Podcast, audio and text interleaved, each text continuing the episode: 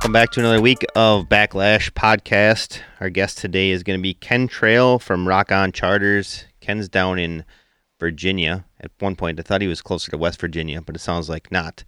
And Ken primarily does some river stuff. And so we're going to talk a little bit about river fishing. We're going to talk a little bit about jet boats. We're going to talk a little bit about uh, just kind of what he's got going on down there. Sounds like a super cool adventure for muskie anglers looking to escape the ice and cold of this winter to head south. Once again, I do not have Brad Hoppy here, so Carrie's filling in again. Carrie, how are things going today? Good. Things are busy as usual. Yep, it's still September, so we're still cranking. Things are, you know, really, really good. And if Yep. you're looking for gear for muskie fishing this fall, you can check out teamrhinooutdoors.com. We're your source for pretty much the biggest and smallest names in muskie fishing. We try to keep everything. We want big names, small names. If you need it, we hope to have it. And if we don't have it, we're definitely trying to work on getting it there. Probably not quite the one stop shop for muskie fishing yet, but that's definitely uh, something that we're working towards. And we add new and cool colors pretty much all the time.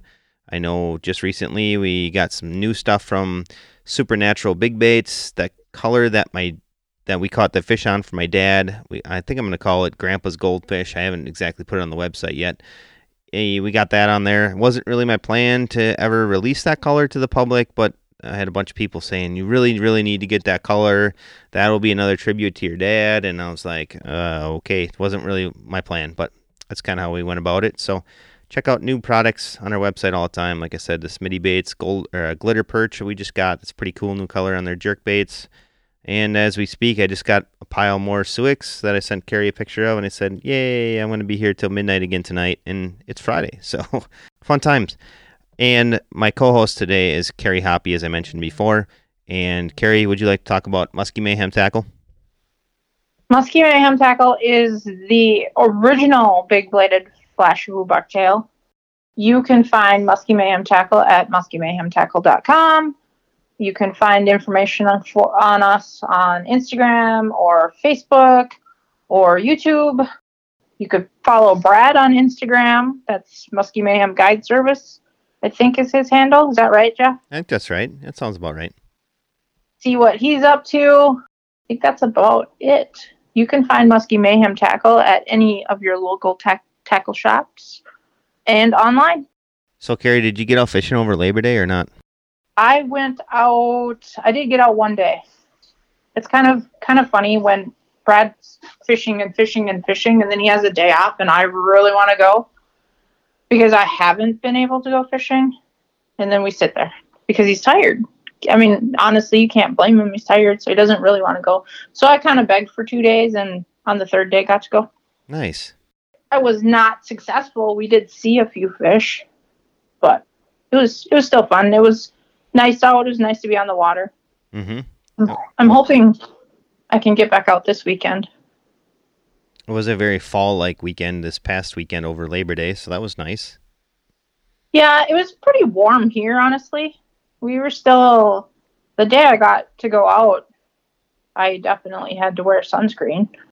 It was probably 75, 80 degrees here yet. So that was probably part of the problem that the fish didn't want to cooperate.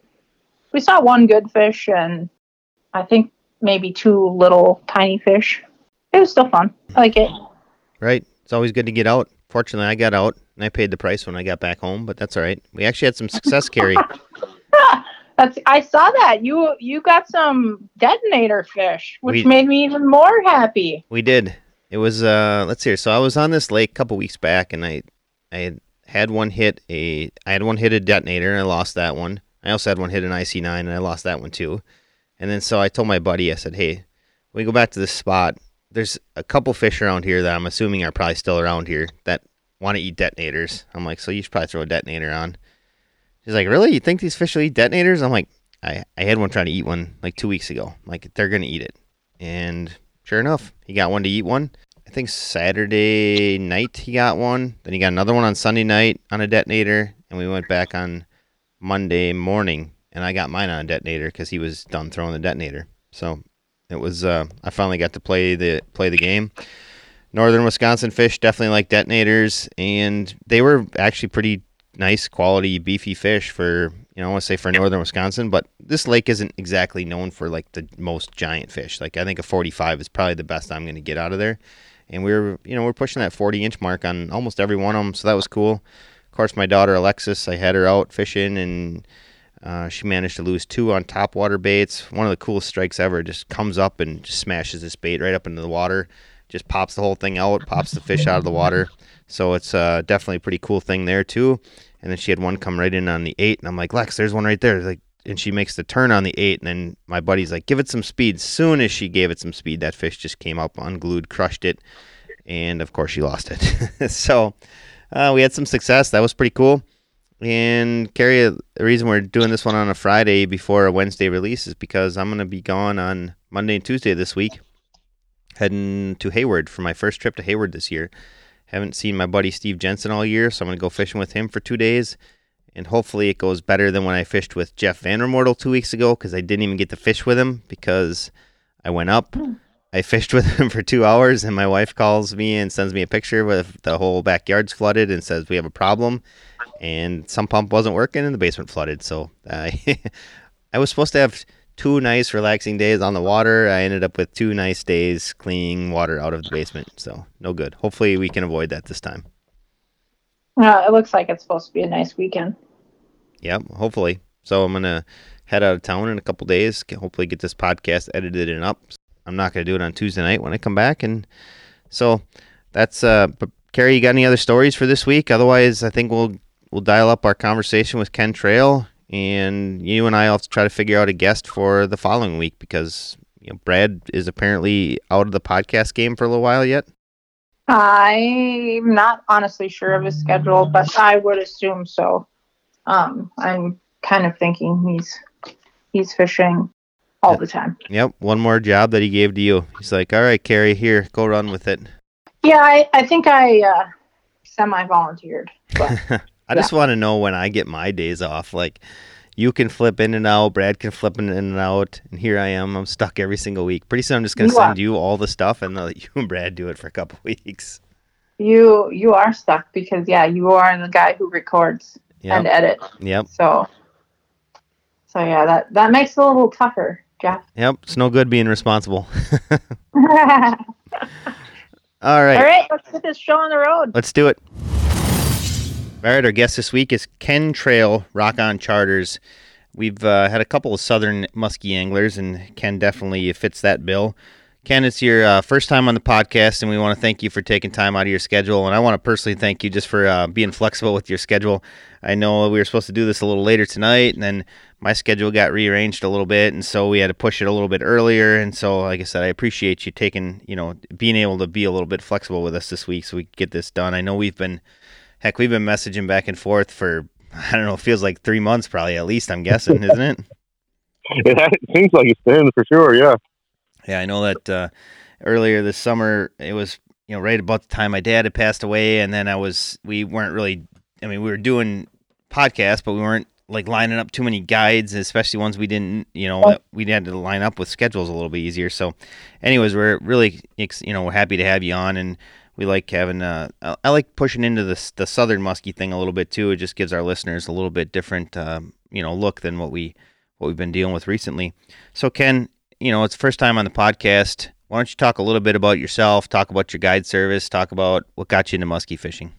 Yeah, sure. Uh, you know, we're um, I'm down here in Southwest Virginia. Um, I fish pr- primarily Virginia guiding wise and muskie fishing. Wow, started when I was young, young, I can't even remember really how young I was, but my grandfather and Muskie, or my grandfather and uncle were probably among the first muskie anglers in the state. Uh, there was a club that I think it's called Old Dominion Muskie Hunters, and a couple. I've ran into a couple guys now that uh, in our Muskies Inc. chapter that were actually a part of that original muskie group and I, this is probably back in the early 80s, uh, mid 80s. You know, I, I didn't really get bit by that musky bug until really in my 30s, to be honest with you. I, I was a heck of a smallmouth guy. I loved the smallmouth fish.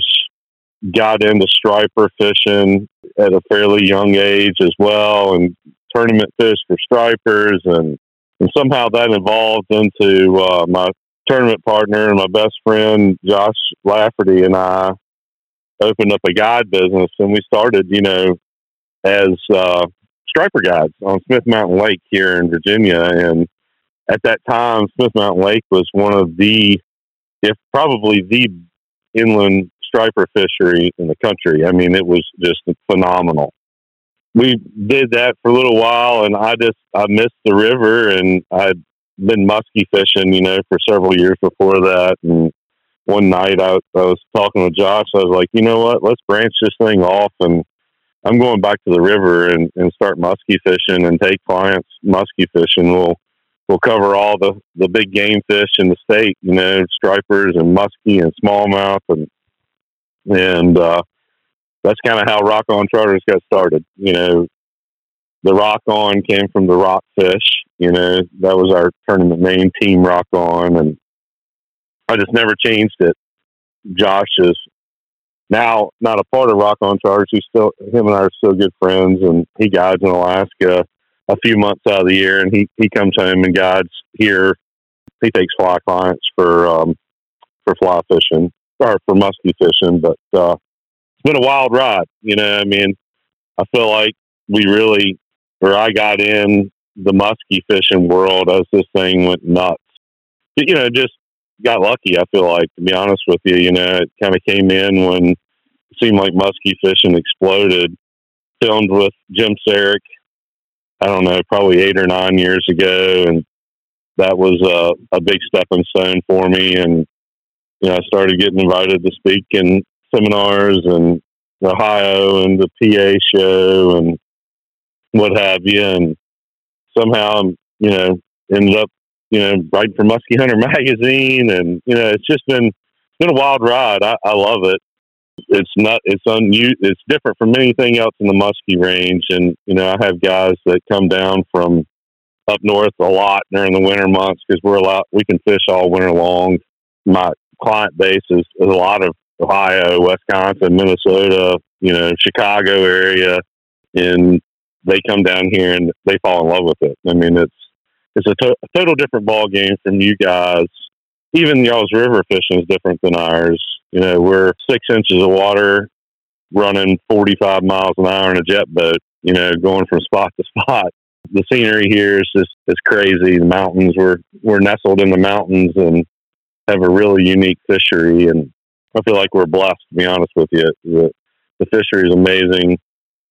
Tons of numbers. We catch quality fish. It's beautiful here. You know, it, same, you know, I, I listened, actually listened to you guys' podcast with Chase there a couple weeks ago, and it's kind of the same there. It's just beautiful, you know, it's, it's a different, it's different.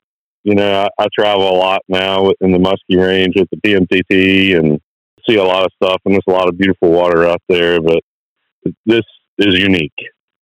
It, it's a great experience for people to come down and, and fish with me that's never fished um, river systems and we do fish a couple small reservoirs, but it uh, it's different. And you know, you guys there get the winter blues up there, cabin fever, and can't fish. It's a it's a great opportunity to come down and fish the winter months. And we're fishing pre spawn.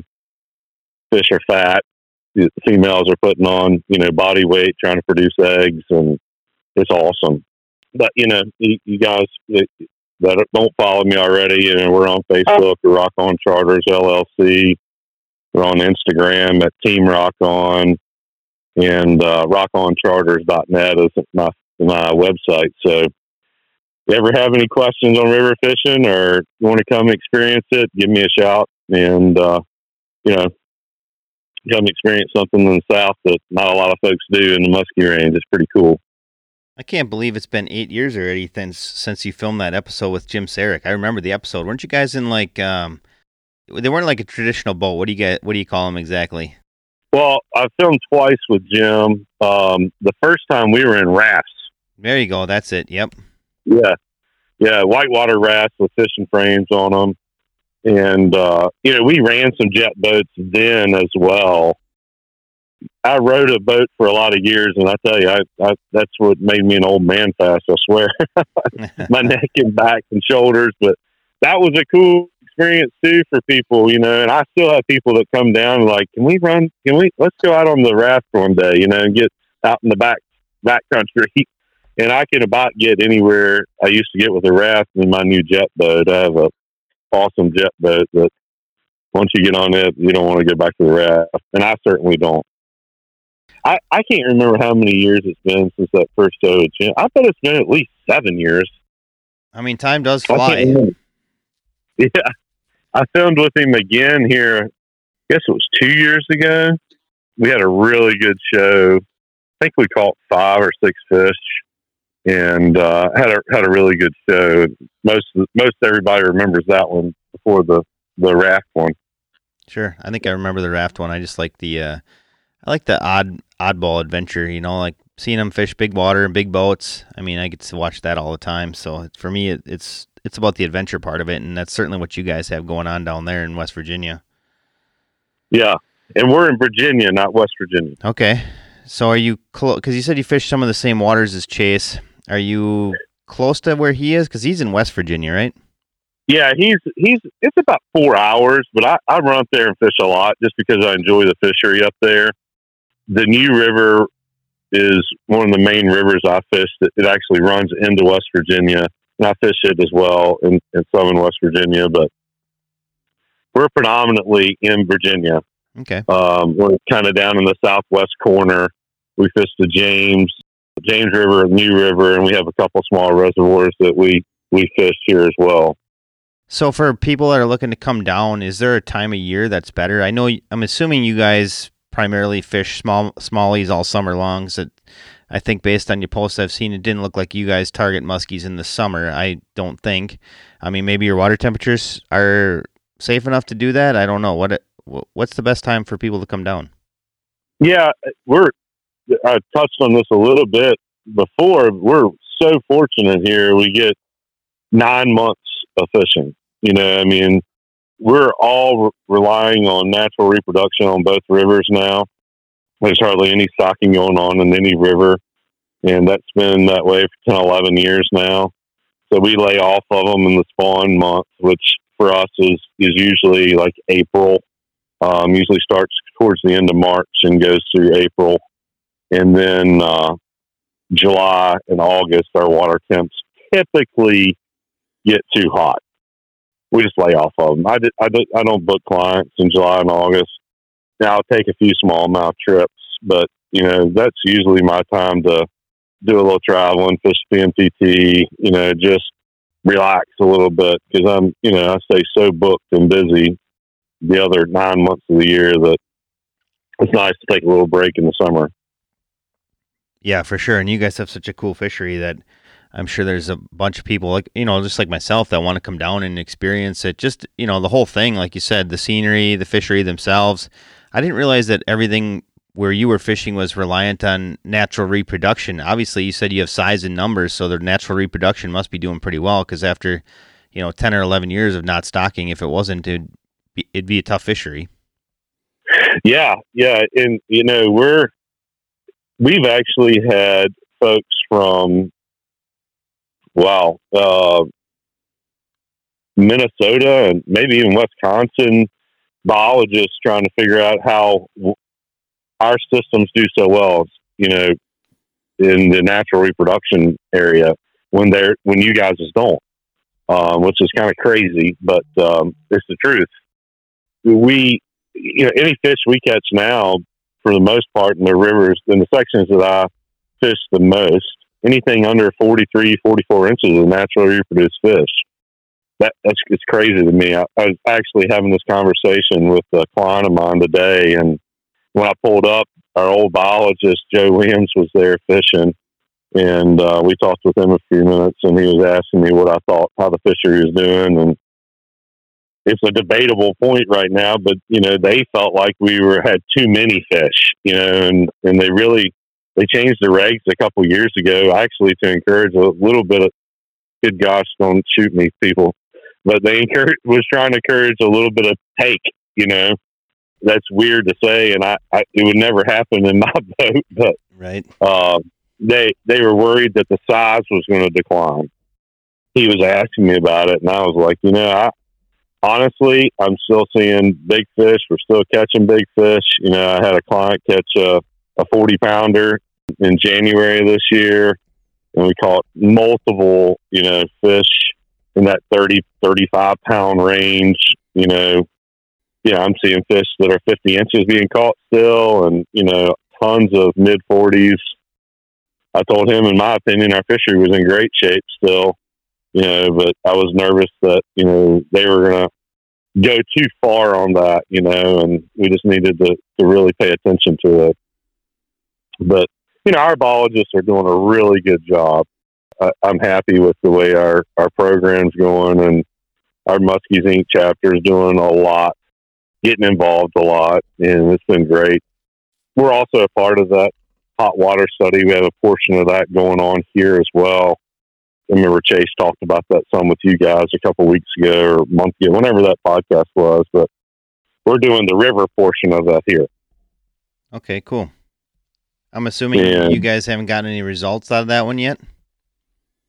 No, um, we're on the same schedule as as the Stonewall study.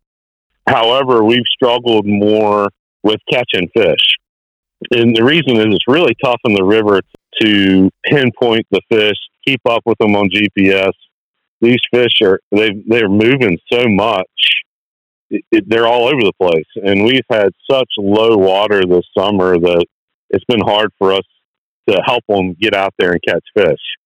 I've caught, I guess, two, and I haven't fished a whole lot with them, but there has been fish caught. I know, I think I heard that one died or two died, and, and uh, a few of them, the majority of them have survived. I know the two that we caught survived. So it's been it's been a challenge in the river to do this study. It really has. And we thought that last year they had it in an area that it was really hard for everybody to get to.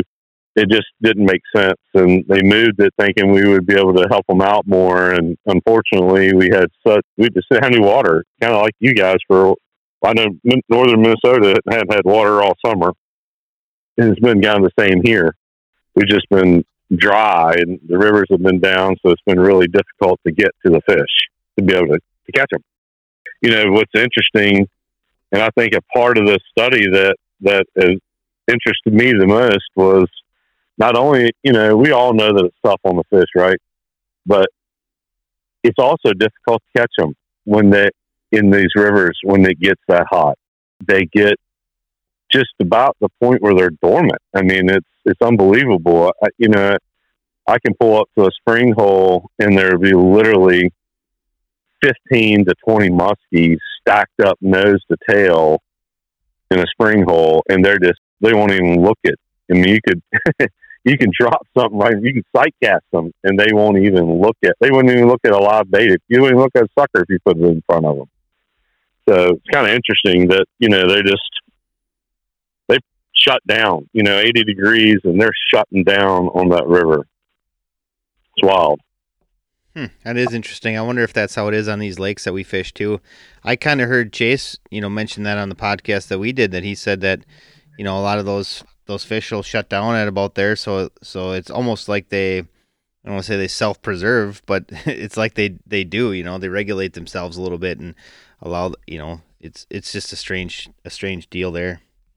Yeah, and you know, on the lake, it's a te- it's easier number one to target them because you can they can run around with the GPS, you know, and like okay, there that that fish is right here, you know, and and with live scope they're able to to look at it, find the fish, and you know, put a jig in front of its face until it, they probably piss it off enough to eat. To be honest with you, you know, I think that's how they've caught a fair amount of their fish then it, it, you know it's just a little bit easier to target them on a lake, which has enabled them to to catch more fish. Which I'm happy they're they're doing it. I've I've been so you know I'm, I'm excited to hear the final results out of this, and you know whether it comes out that you know it's really not that damaging or whatever. You know it's it's going to be interesting to kind of put some of it to bed and and be able to you know say one way or the other pretty hopefully definitively. You know, I mean, just the hey, we definitely need to lay off these things when it gets 80 degrees. You know. Yeah, that's for sure. Can I ask you about your jet boat a little bit? I know we have some listeners and Jeff who are quite interested in jet boats, and probably even a Brad. What are you running for a jet boat, and uh, what size? You know the details that way. Yeah, I've been uh, on G3 staff for a lot of years. Great boat, probably the best mass production jet boat out there, you know. But I went to an inboard jet this year. I'm working with a company out of Pennsylvania called River Raptor. It is, a, I have a tank. I mean, it's super big. It's a big boat. It's uh, labeled as a 1960, but it's actually about almost 21 foot long and probably seven foot on the top, you know, back deck. I run a 250 horsepower inboard jet motor. It's all aluminum. It has a it's called a UMHW, a half inch UMHW bottom, which is like a ballistic proof plastic um, that allows us to bounce off of rocks and run in two inches of water and, and just hold on to it. You know, I mean, we're going.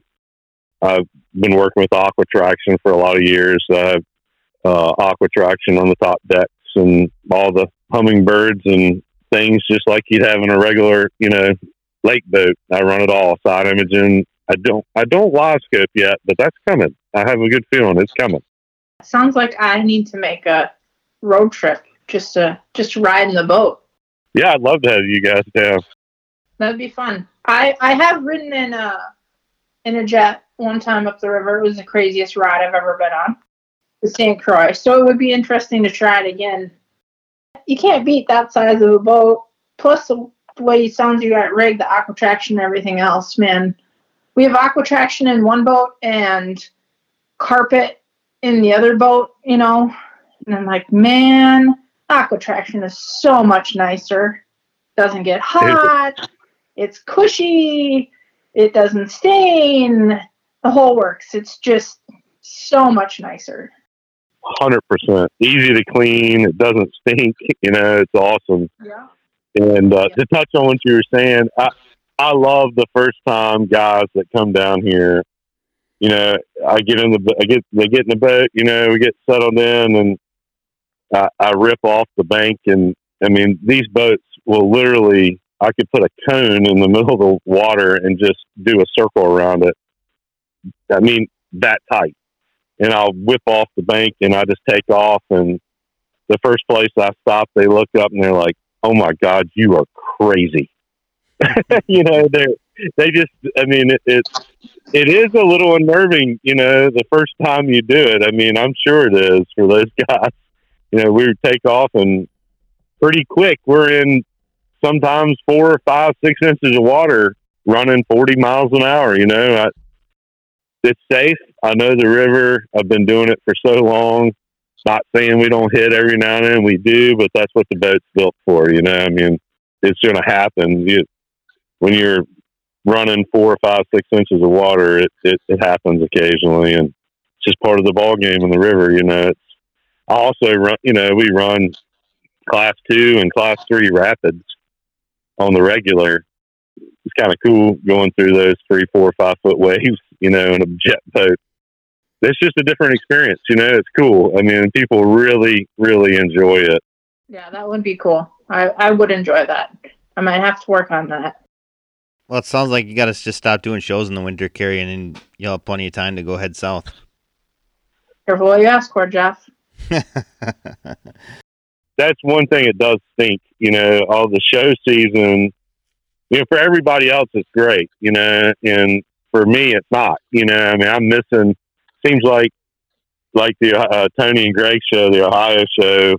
You know, I always do some seminars there, and it always falls like seems like it falls on the full moon in January. You know, and I'm like, God, I've got to be. I need to be on God. You know, but uh, that's kind of why I do a limited schedule. You know, they've been trying to get me to come up to Chicago for uh, several years, and I just I'm good with the Ohio and Pennsylvania and and uh, Some, you know, go up to Great Outdoor Show sometimes in PA, and I got to fish. Yeah, especially more fun fishing. yeah, and if that's how you make your living is on the water, that's what you got to do. Especially in your, like you said, in your situation, you can be out there. Yep. So as Carrie alluded to, I definitely have an interest in a jet boat. I've been talking about on this podcast for probably two years, and eventually someday will happen. But uh, you know, for a first-time jet owner, you know, is there a certain size boat that you know would would be sufficient to get you know two anglers on the water? You know, what do you what do you think of for a boat there? Uh, like I said before, you know, I was with G3 for several years. Really good, solid boats. You know, the 17 foot range, uh, I think, is uh, 17 to 18 foot predominantly is a good, good, good place. You know, I mean, there's a lot of guys that run 16 foot boats here with a tiller steer. I'm more of a steering wheel guy. So I, I'm, you know, 17 to 18 foot uh, my favorite boat in that category, I guess, was the 1860 G3 with, I think it, I had the 115 80 horsepower. So with the jets, you know, it's 100, it's basically 115 horsepower Yamaha motor with, and you take what 30% off, you're really only getting 80 horsepower at the nozzle in the jet. Those are good boats. A 17 foot, you can run like a 90 65 on it for two guys, that's probably more than enough. You start getting to three, four guys, you want to beef up. You know, the, the biggest thing is is starting off. Like with the G3, at, you know, 1860 G3, even with the 115 horsepower motor, I'd need 60, 70 feet, 100 feet of at least three foot of water to get up, get up on plane, which is super important when you're running jet boats. You, you have to be on plane. The old the slogan is when in doubt, plane it out. You know, I mean, you have to be up on plane. That's the beautiful thing about these new uh, inboard jets. You know, with these 200, 250, now they have a 300 horsepower inboard jet. You literally stomp the throttle and you're on plane in one second. You know, it's just the River Raptor that I'm running now is just insane. I don't I don't even worry about it. You know, if I'm in a foot of water, I tell everybody sit down, shut up, and hold on, and we go. You know, I mean, it's just amazing. So I've also heard, you know, the tunnel hull versus non-tunnel hull. What's your preference on that? Good question. Without a doubt, tunnel hull. It saves you. But here's the key to that. You know, a lot of guys will try to take a non-tunnel hull bolt and make it a tunnel hull, and it doesn't work out, and they get, you know, oh, there's tunnel hulls aren't worth a crap. You know, well, actually they are. You just tried to take a production made non tunnel hull boat and turn it into a tunnel hull, and it just unless you get everything perfect, it just doesn't work that way. Uh, I'm not saying it doesn't work because there are guys that have made that work, but it typically doesn't end up happening right. But you know, a, a lot of those boat manufacturers are all tunnel hulls now, and for good reason. It gets that it gets the foot of the jet, the motor, which is the only thing sticking in the water, up and under the boat, and kind of more secure in that tunnel. You know, I mean, and the water comes up through the tunnel, so you don't really miss a whole lot of, of water. You'll you know suck a little air every now and then, but getting that jet foot up two inches is vital. You know, I mean, when you're running, like we were talking about, when you're running, you know, G three easily runs six six inches of water, and you know, when you're talking six inches of water, two inches is a lot. You know, so I, I'm a big, I'm 100 percent for tunnel hulls. Well, I mean, that's helpful to our listeners. It'll hopefully someday be helpful to me as well. I've heard varying opinions on tunnel hull versus non-tunnel hull. I mean, it sounds to me like you're definitely more of an expert than anybody I've talked to. So I would say uh, I'm going to take your advice over anybody else's. Yeah, I mean, the, the guys that complain about them, you know, they're I can't. My my mind's leaving me. I can't think of the terminology. I've said it ten million times in my life, but basically, the the the tunnel hull will sometimes suck air instead of water. You know, so they they get kind of weird about it. Oh, it things. You know, I wish I could think of the term I'm trying to use, but um, sucking air and I can't, you know, blah blah blah. Well, it, it's a lot of times is how they have their their motor positioned, and I'll take sucking a little air every now and then to keep that foot from being ripped off on a rock. The the tunnel hull is definitely definitely important. For sure. So you, you were talking about you know boats. We'll we'll switch off of this in a minute, but you were also talking about electronics and how you run you know side imaging and all that stuff. You got to worry about any. I mean, how many times do you lose a transducer doing that? Man, I don't I don't want to answer that question. I really don't. I mean, I've been let's just say I've been really fortunate of late. uh, you know that Humminbird side imaging transducer is what hell it's probably 10 inches you yeah. think? I mean it sticks way out there you know? And uh when i first put it on the first boat i had i was like oh my gosh i'm gonna rip this thing off in five minutes. And so far i have been fortunate. I'll probably go out tomorrow and rip it off yeah, i'm knocking on wood but let's hope we didn't uh, jinx you on I have, I, I have been I've been very fortunate and and I haven't lost one yet with that, and I think a lot of it has to do with that inboard. You know, the way that boat sits so level all the time, and when you take off, it it like I said, I mean it's it's immediately on plane, so I'm not dragging the rear end of the boat, which would cause you to to lose that transducer more. You know what I mean? Yep, for sure. And I will tell you, we were at, uh, I guess it was Cass Lake a week or two ago for the PMTT. Those guys run very shallow water with big boats there. And even for me as a river guy, I was freaked out. So I understand the guys that come down to the river and freak out. I mean, we're Daryl Caesar is my partner, and, and the first day we were riding around that lake, we were like just putzing along through these shoals, and guys are coming by us 90 miles an hour. Like, that dude has no idea what he's doing, you know, blah, blah, blah, blah, blah. and uh, come to find out, those are all the locals. You know, they're just like, Whoa. you know, they don't they don't give a rip. They're like, just just let her eat. You'll be fine. That's that. This year was a, a little bit of an exception to when it comes to shallow water. We were extremely shallow. Yeah. Um, we did finally after after the PMTT, probably like a week or so after, we did finally here get some rain.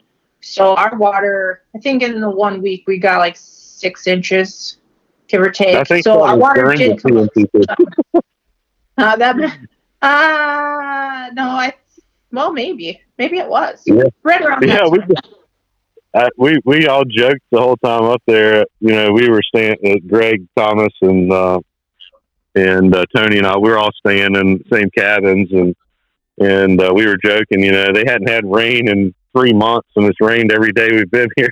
you know, we brought the rain. So yeah, I appreciate that. It did manage to bring our water up a little bit. It's still still sketchy. Like you're talking about knocking off transducers. Brad was actually concerned about that. Maybe hmm. still is, but it's better than it was. Yeah, are the fires? Did they get the fires under control with that rain? That's one thing we were hoping. You know, I think they did. Um, it was kind of funny because I had to make a run to Wisconsin last week or the week before, one of the two, and I stopped in Tomah at an Arby's to eat lunch, and there was a West Virginia fire crew there that I'm pretty sure were sent to that fire in Lake Superior National Forest, but they were headed home. So I'm I'm guessing it's out with all that rain. It looked like it got hit up there. I haven't heard anything, and we haven't been smoked in for quite a while now. So. Yeah, the one day I can't. I think it was the day before the tournament because that, that tournament's Friday, Saturday, so that was all screwed up. Screwed up. I think it was Thursday. The wind switched out of the to the coming out of the north, and it got so smoky. I mean, it was hard to breathe on the water. I mean, it was unbelievable. We got tons of that this year. Like I've never in my entire life seen that where it was that bad in the state of Minnesota. Um, I've seen it in like in Montana or out west, that you know, even South Dakota, where they'll get smoked in from a forest fire. But we were smoked in here for probably two weeks from the fires in Canada, and it was bad enough a couple times where Like, I think Lake Meltona is seven miles long, and you can see and at no problem, right? I was in the yeah. middle of the lake, and you couldn't see either side, and you could barely see the narrow way it's to shore, which was 600 yards. Yeah, it was pretty nuts. So yeah, it was, and that fire was pretty strong because I remember that day because I'm like, man, this this is not good. This is bad. I'm, yeah. I'm over this. Yeah, I, I, was talking to a couple of the other guys, uh, Mallard from up in Vermilion. he's like, it's been just awful. Oh, so, yeah. yeah.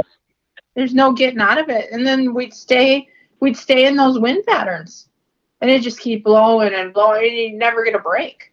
So yeah, it's crazy. It did save us though when it was really hot for probably a good week. It was really hot, but we were really smoky, and it did save the water temps some. There was just enough haze in the air where it cut the power of the sun, and then the water temps kind of they didn't really climb. How about that? Huh, that's pretty. That's crazy, isn't it? Do you think we should go back to fishing now? Yeah, we can go back. To, we can go back to fishing. I was thinking. Uh, I got a couple notes here, and I was thinking. Uh, you know, Ken, we had talked previously high water, low water. You want to talk a little bit about you know which one you prefer and and how it changes maybe your tactics a little bit if you're fishing high water versus low water or vice versa. Yeah, I get asked this question a lot in uh, seminars, and people want to know what I prefer. I would prefer the river to be running very strong, up and running. It localizes the fish. They don't want to be in the current. You know, muskies are predominantly lazy. So it kind of puts them in those eddy pockets, is what we call them. And it's the non-current areas. You know, if you have a point sticking out in the river and and uh, it cuts the current, you know, those fish that get in those eddy pockets. So when the up, river's up and running, those fish are, are stacked in those areas. So it gets a little easier to target them, and you can get in there and use just about every tactic in the book to try to catch fish out of those pockets. Low and clear water conditions, you know, we get the fish get scattered, which typically happens in the summertime. You know, I mean, about uh, mid into May, the fish will start moving out of their spawn slash wintering locations, and they really scatter in the river. You'll have fish in six inches of water, and you'll have fish in ten feet of water, but they're actually looking for current then, but they still use current breaks. But the low clear conditions are really, really tough in the river because you know we're we're fishing shallow water. Summertime, my average depth, I'm probably only in four or five feet of water, so I can see the bottom a lot of times. You know, today we were practically sight fishing muskies today in the low clear conditions and it still makes it very difficult because they can see you as well, you know. So the tactics change with low clear. You want to be able to cast, make bomb casts, and burn burn it. You know, burning blades. We typically downsize in the summer and, and throw you know like showgirls and and eight blades and and just burn the crap out of them. We also you know burn swimming dogs and stuff like that just I want to be able to get clients to be able to reach out there as far as they can. Like I was telling you guys earlier, I've been getting up at 4 a.m. I start really early. You know, I'm on the water before daylight, and the best window we have during these low clear water times is that you know 6 a.m. to 10 30 11 before the sun gets up and the fish can pick you out but it's also fun, uh, the low clear conditions because the top water bite in the river can be phenomenal. You know, it can just go crazy. And this time of year, you know, it's, it's very similar to the lake. You know, we start getting that around that 70 degrees, these fish will move shallow, uh, get up in that grass that's remaining, and, and you can bomb top water in on them. And they, they really respond to top water in the river, prop baits, you know, walk the dog, whatever you like. It's hard to pick which one I like the best because I love top water so much. But the uh, the the high water, even if it's even if it's colored, you know, you don't want to. We get in situations a lot here. Our biggest issue is high water with mud. You know, the river will blow out, and you, typically it's both of them.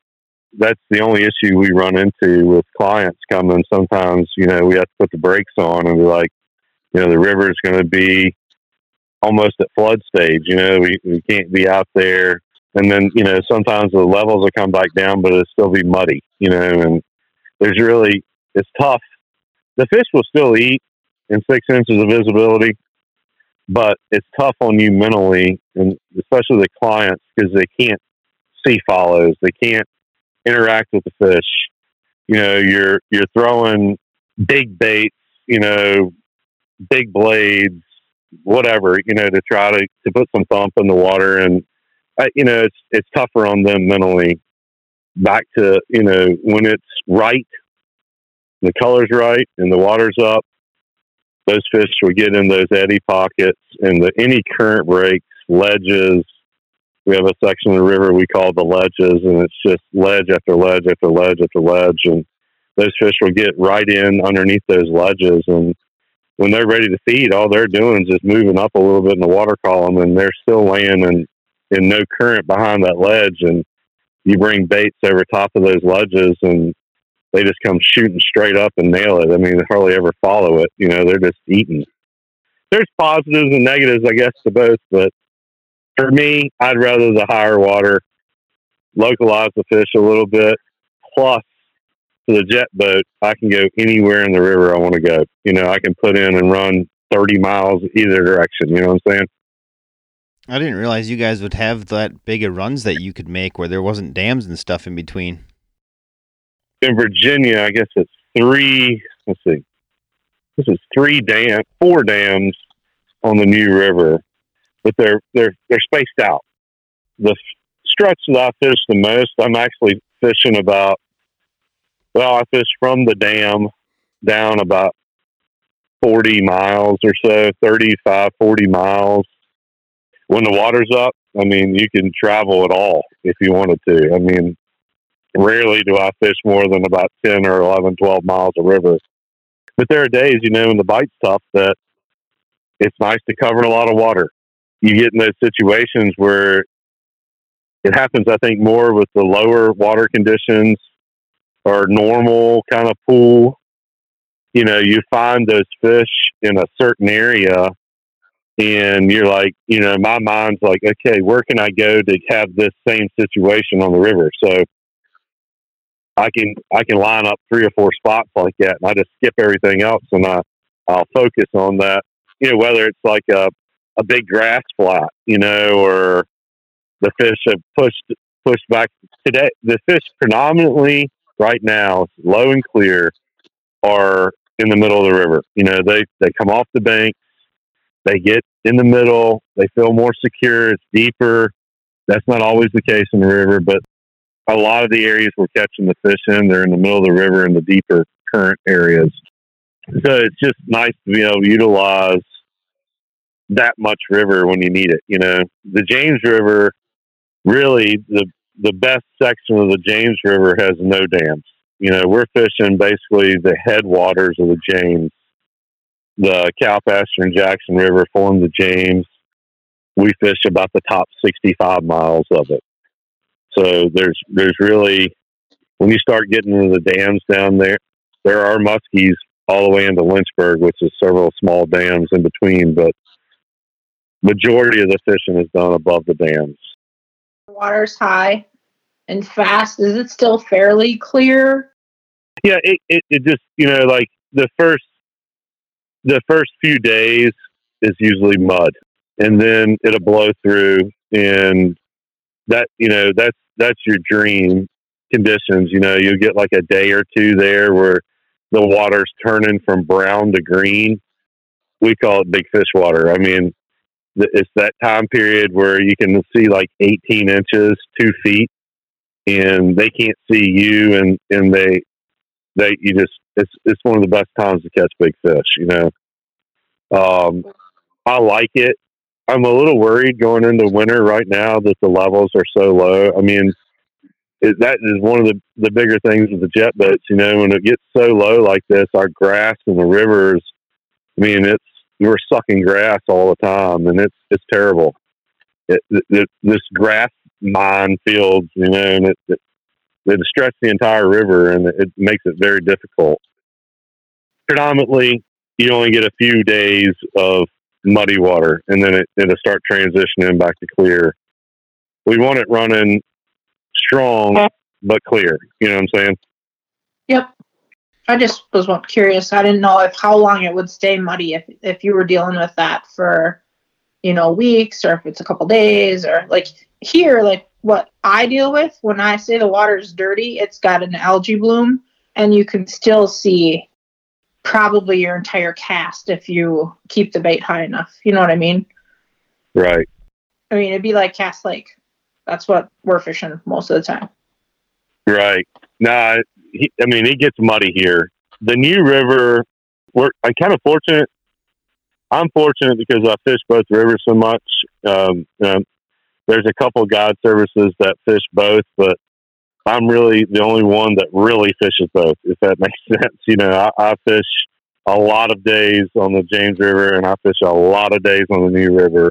And so I'm fortunate that a lot of times the New River where I'm fishing below that dam will take a lot of rain before it gets muddy, you know, where guys that fish the James can't fish because it's muddy. And then sometimes it'll take, you know, it takes three or four or five days for the mud to get through the dam on the New River. And by that time, it's clearing up on the James. So you start playing a lot of cat and mouse during those times. But we really need some rain now. I would soon get up and muddy for about two weeks, to be honest with you, so we can go into winter months with some water in the rivers. It just makes making me nervous. We had a couple, uh, I guess it was two or three years ago. We were just so low. It just it was awful. I mean, it really condenses the fishermen too because there's certain sections that people can get their boats in. But The majority of the rest of it you can't. So everybody's kind of piled in together in the same same sections of river, and it just it makes it awful. It does. We're still dealing with some of that here. You you uh, forget how spoiled you are until you can't get on a body of water because there's not enough water. Yeah, I I talked to several of the guys up there was talking about, about that very same thing. You know, I talked to uh, well when I was on, I was guest hosting with Tony and Greg the past month on the the uh, Muskie Road Rules podcast. We had Kevin Cochran on, and he was talking about you know you can't put in this ramp, can't put in at that ramp, can't put in at that ramp, can't put in at that ramp, and we're like, I was sitting there thinking to myself, I was like, man, this sounds like home when it gets low. You know, we going to push everybody in the same freaking place. You know, you don't realize it, especially on like Cass Lake, tons and tons of water. But when you start condensing people down, they can't get into Pike Bay. You know, you can't get into blah blah blah. You know, it just it starts getting tough and condensing people down. So, Ken, we kind of talked a little bit about high water, low water. What uh, what's your bait selection like for these places? I mean, it's very similar to what you guys use in the lake. When I leave to go to PNT tournament, PMTT tournaments or go fish elsewhere, I change up very little. But we, I think we throw more the glide bait baits more than you guys up there for whatever reason. I've had success on glide baits in every body of water I've ever fished, but uh, we throw a lot of glide baits, uh, hot tail gliders and slow flow glide baits, and summertime, we're burning Brad and Carrie's musky mayhems, you know, uh, burning blades and top water and ripping some rubber. We even rip some pounders occasionally, more mag dog size uh, rubber baits for the river, but we're ripping ripping rubber, burning blades, and top watering and all that good stuff. It changes a little bit in the wintertime, I think, is the biggest difference between northern lake fishing and southern river fishing. You know, we're we're going to the glide baits, and we're going to diving rods, and we're going to huge huge sucker baits. You know, those big hard body suckers that were slow rolling, and they all work everywhere. But I think that's the difference. You know, I get a lot of clients that come down that bring baits that they're confident in, you know, at home. And I'm like, yeah, well, you know, it'd probably work okay here, but they're like, well, I would do really well. I'm like, go ahead and throw it, you know. And I've learned over the years that they all work everywhere. You know, I mean, it really. The dying dog was a classic example. I didn't think I just didn't see it working that well, you know, in the river system, and I've probably caught 300 fish over the past few years on a dying dog in the river. You know what I mean? So I, I think it's they're it's very similar what I always find to be kind of amazing is obviously we sell a lot of fishing lures here, and so I get to ship them all over the places. How like Westford, like there's very specific stuff, you know, like Illinois is kind of they, they seem to favor crankbaits a lot, and when they're using casting baits, it's kind of small. Minnesota likes to go big. Wisconsin's kind of, I would say, on that smaller range, maybe a little bit of bigger stuff. But like when it gets to West Virginia and Virginia, when for our customers there, it's like all bets are off. They can throw big, small, you know, bright colored, natural colored. It, it's like the wild, wild west over there where you guys are as far as baits are concerned. I see all different kind of, you know, kind of stuff going that way. It's just, um, it's a little bit different than what I'm used to. You know, like I said, when, there's a lot of those states that are very, like, more dialed in as far as what their baits are. Where you guys are kind of like all over the map. Well, I think it's because they all work here. and I agree with you hundred percent. You know, I mean, there are days that I'm throwing super bright baits on a bright day in clear water, and I'm catching fish. And I'm sitting there thinking to myself, you know, I need to, I need to go back to natural. I need, and I'm catching fish. Then you'll go a week and you won't catch a fish on a bright bait. You got to throw tens in natural colors, or you're not going to catch them. You know, I mean, it's crazy. And I, and a lot of that I think has to do with down here there's guys fishing really small bodies of water here, so they feel like they need to be small. And then the guys that are fishing New River and and the bigger systems, you know, they're like, we got their bigger baits, trying to get bigger fish, and it really is all over the board here. It it almost it's, it's almost bad because you almost have to carry I can't. I have people come down like I cannot believe how many baits you have in this boat. and uh, you have to carry two monster lake woods, and every box I got in the boat's full. You know, and there's some days that I'm going to go through ten different sizes from four inch crankbait to a 12, 14 inch crankbait. You know, to figure out what these fish want, and they all work.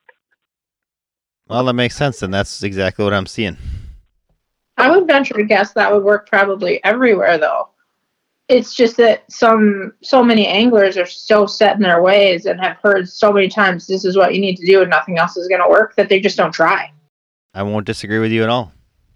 I me either, you know, and that, and that's I had this discussion with a, I had a bait maker in my boat yesterday, and we had this exact discussion, you know, where we all kind of get locked in to this, that, and the other, you know. And and when I was telling him, I have guys that come in from, like I was saying earlier, come from all over the country to fish with me, and they pull out baits, and I'm like, there's no way this is going to work, and the end catching a fish on it. I just think we all get so locked in on what we think is is right and what we've our history proves that this catches fish, that catches fish, and we get locked into that and we don't explore sometimes. And I think we probably should. I think it's probably a downfall of us, especially. I, I feel like especially the guys that's been doing it a while. We just we get so locked in on what we know works that we don't explore. You know. I would agree. I, I think it applies to like how you work a bait and and spots too that people get so set in their ways. Like uh, you know, you get someone who's new and they don't necessarily know the exact right work, way to work that bait, but there's really no wrong way to work any bait. It's what works for you. But people get set in their their ways with that too. That oh no, you can't, you can't. That top water has to go at this speed and this speed only, or that glide bait has to be at this rhythm and this rhythm only, and it's not going to work. Or you you you jerked your bulldog the wrong way I've heard heard and seen that so many times. And like, there's no wrong way to run a bulldog.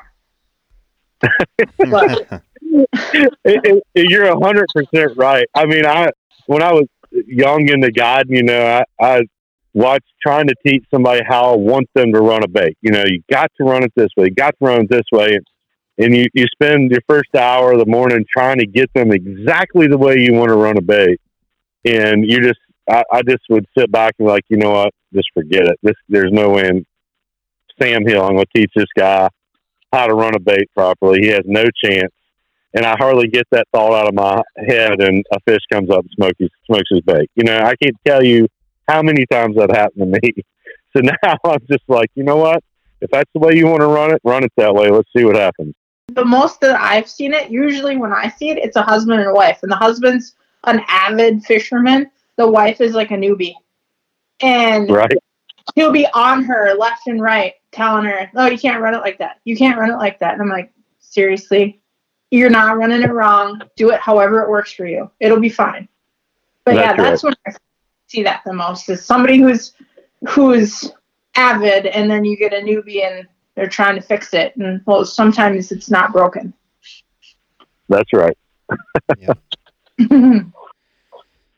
Well, Ken, an hour flew by here. We actually just hit an hour exactly. I would love. I, I have a feeling that this conversation could go on for a lot longer. Yet it feels like we just barely scratched the surface. I would love it if you were able to come back. You know, let yet this fall, and we could talk a little bit about more um about more river fishing.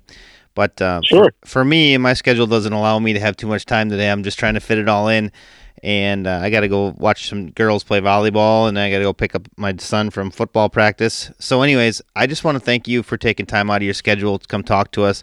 Hopefully, I'll I'll be in touch with you as long as you're willing to do it again. I'd love to have you back on and continue talking about stuff. Like I said, I feel like we didn't even hardly get anywhere, and and an hour was up already. So. If people are looking to get in touch with you to book a trip, how do they go about doing that? Yeah, the easiest thing to do is just just shout out me on my cell phone. It's five four zero five eight eight six six two eight. Five four zero five eight eight six six two eight. I'm on the water all day, every day. Just shoot me a text and uh, leave me your name and well, obviously I'll have your number, but uh, I'll get back to you and be happy. Even if you have just some river questions, if you know you guys are looking to explore rivers up north and you have some river questions, I'd be happy to help you as much as I can. Well, Ken, I- like I said, I want to thank you again for taking time out of your schedule. I know we've been trying to do this for a while, and hopefully it won't take so long before we can do another part to this because, like I said, I mean, you, you got tons of knowledge to offer for all of us. But, uh, anyways, we want to thank all of our listeners this week for coming out and listening again, and we'll have a new episode for everybody again next week. Thanks, Ken. Hey, no problem. Thank you guys.